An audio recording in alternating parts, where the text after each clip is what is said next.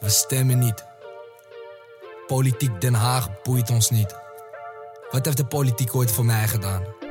Ik heb niks gezien. En toch zijn er kansen. Maar dan moet onze generatie opstaan. Opstaan tegen de mensen die regels stellen, maar zich te weinig in ons verdiepen. Wat hé, hoe stem je niet dan? Misschien zit er wel een partij of persoon tussen in wie jij je kan vinden. En als je nergens voor stemt, stem dan tegen iets. Stem tegen de mensen door wie jij niet gerepresent wordt. Stem tegen de mensen waar jij het niet mee eens bent. Doe iets.